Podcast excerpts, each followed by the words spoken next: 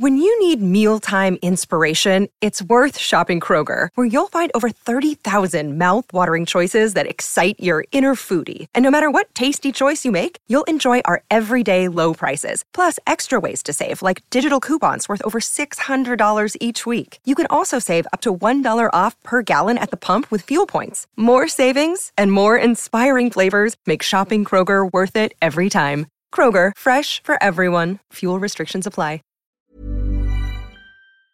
June is a great time of the year on the Curious Ear. It's when student programme makers on the various college radio courses send in their final year documentaries.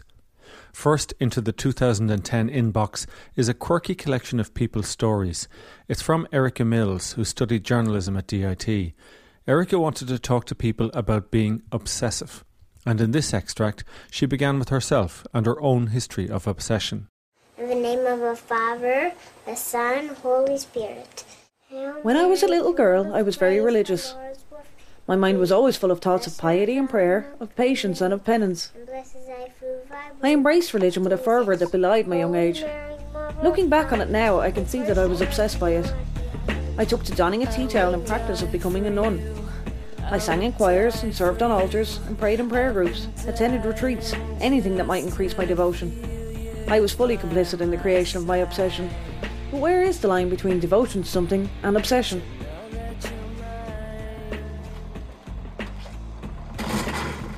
Yeah, I'm a big gamer, big fan of gaming.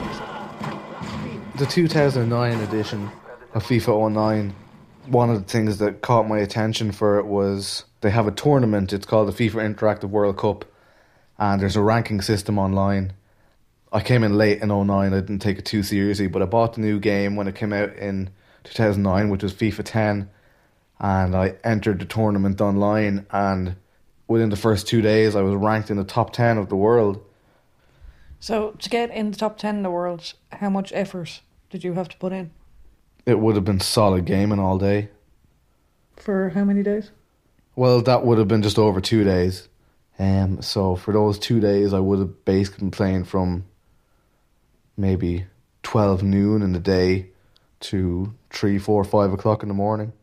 So, why don't you socialise much? Um, at the moment, because I don't have a job, I don't have too many people that I would spend a lot of time with outside of home. At the moment, without work, it's a kind of a lack of money is a problem as well. Can you do a little calculation in your head now of how many hours you spend on gaming every week? Every week, seven days. I'd say, I, I could probably do a working week at least anyway. Carlos does not see himself as obsessed, more as a big fan of gaming, even though it costs him hours of his time, money, and means he may miss out on social interaction except that found online. He often spends time when not gaming researching games and equipment. There's another purchase you were looking to to get. I want to upgrade to high definition because obviously I'm only getting half the console's worth playing on a standard definition television. So, do you not think it's a bit of an irony to be unemployed but looking to spend a large amount of money on a HD television? Well, you don't need to spend an awfully large amount of money these days. You know, at the end of the day, I can spend the same amount today that I spent on my current television five years ago. But I assume that five years ago you were working. Yeah, that's true, I was. So, where is the line between being a fan and being obsessed? Or are both things just opposite ends of the same scale?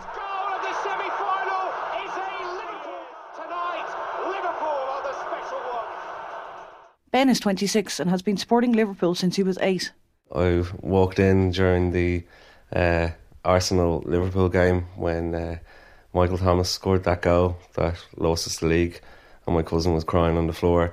And I was asking him what was wrong, and he said Liverpool just lost the league, and I was felt kind of sorry for Liverpool, so I started supporting Liverpool. I, I wouldn't miss a game for anything. There's n- there's no reason I can see to miss a game. Uh, would you classify yourself as obsessed?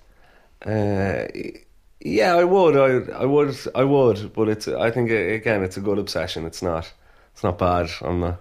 I don't know. I'm not hurting anyone with my obsession, unless I suppose I was getting married on the day of a Liverpool game. But I'm sure we'll cross that bridge.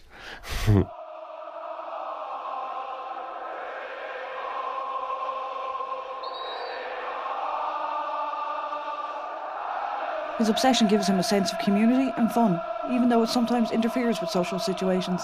I suppose my worst or best moment, depending on which way you look at it, would be uh, I was at a christening and the, the meal was supposed to start at two.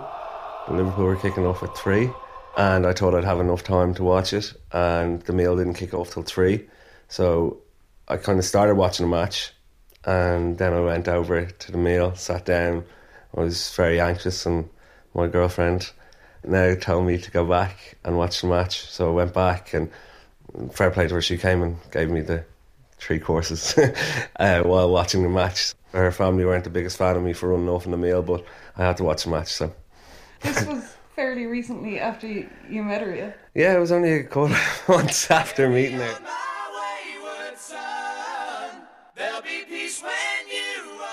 My name's Lisa, I'm 25. I am epically and shamelessly obsessed with an American TV show called Supernatural. How much time does Supernatural take up of your week or your day? Hours, uh, every day. I'd say at least three or four hours a day is something to do with Supernatural. Most evenings is spent trawling the internet for something to do with it articles, interviews, videos, all that sort of thing. Lisa has been watching the show since it began five years ago when it provided a lifeline to her. Five years ago, I was living in Italy in a tiny, isolated village, and there was a huge language barrier there. I didn't speak the language yet, and I didn't know anybody, and I spent most of my time sitting in a bedroom, not doing much, watching telly or going on the internet, and I had not, I hardly had any connection with the outside world. And I heard of this show, and um, I got talking to its fans, and I don't have much family to contact or anything, and I was very isolated, very alone. So finding this show, and it opened up a whole world to me. Thousands of fans, people I could connect with, talk to. With this show linking us all together, and it just gave me what I needed contact with the outside world, feeling like I belong somewhere. I had to. I had to look out for you. That's my job. With these brothers' relationship, they don't have a home life, and their mother died when they were younger, and their father was quite absent for most of their life. And all they do have is each other, and it's the same with my life, quite similar. I'm really close to my siblings, and our home life was always rocky. We didn't have much by way of parental figures in our lives, so I can identify really well with the show and their relationship, and it hits close to home quite a few times. What do you think my job is? What? You saved my life over and over. I mean, you sacrifice everything for me. Don't you think I do the same for you? You're my big brother. There's nothing I wouldn't do for you. Laura is a tattoo apprentice who works in Red Dragon Tattoos in Clondalkin. My obsession is tattoos. my earliest memories from primary school are getting in trouble for drawing tattoos on people with a biro. Have you many tattoos yourself? I've got four. I've got two on my back and two on my forearms. Uh, the one on my back is actually a band logo, and the second one on my back was the lead singer of the band. I actually met her at a gig, and she loved the tattoo so much she grabbed a marker and wrote Miss B loves me on my back, and I got made permanent the next day. I just had to. Uh, and then I've got Sally from Nightmare Before Christmas on my forearm. She's a work in progress. And I've got a sugar skull on my left forearm. So, are you planning to have much done?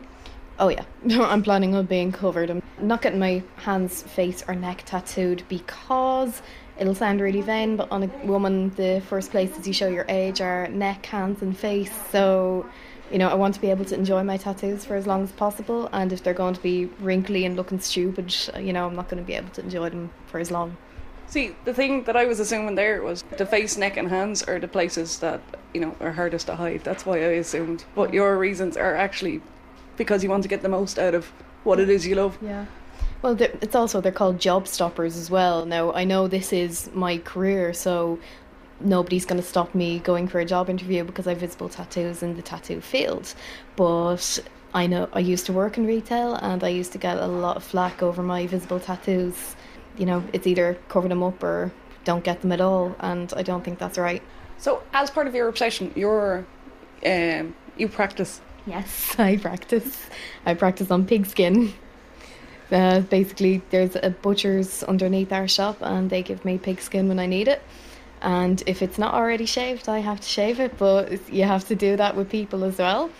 Uh, so yeah, stinks, but you know, it's it's better than just going out there and tattooing on people straight away. So, for someone with an obsession, what's in it for them? Laura has funneled her obsession for art and tattooing into her career and says doing so allows her to stay true to herself. Why do we often view obsession as something negative? As long as an obsession isn't hurting anybody or causing too much friction in your life, I don't think there's anything wrong with it at all. And it can help people. It certainly helped me. I was in a very bad place in my life, very dark and alone and isolated, and without it, I don't like to think how I would have ended up back then. Being religious taught me humility, patience, respect, and an unwillingness to judge others. Liverpool fans are just totally different. It's it's like one big family, I suppose, and you just you do really feel a part of something. So maybe obsession is not such a bad thing at all. Maybe, just maybe, it's what you do with the obsession that counts.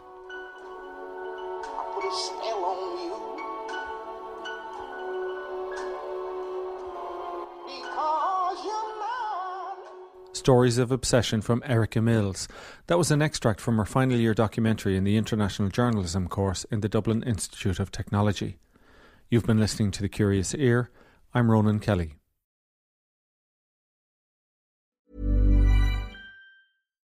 When you need mealtime inspiration, it's worth shopping Kroger, where you'll find over 30,000 mouthwatering choices that excite your inner foodie. And no matter what tasty choice you make, you'll enjoy our everyday low prices, plus extra ways to save, like digital coupons worth over $600 each week. You can also save up to $1 off per gallon at the pump with fuel points. More savings and more inspiring flavors make shopping Kroger worth it every time. Kroger, fresh for everyone. Fuel restrictions apply.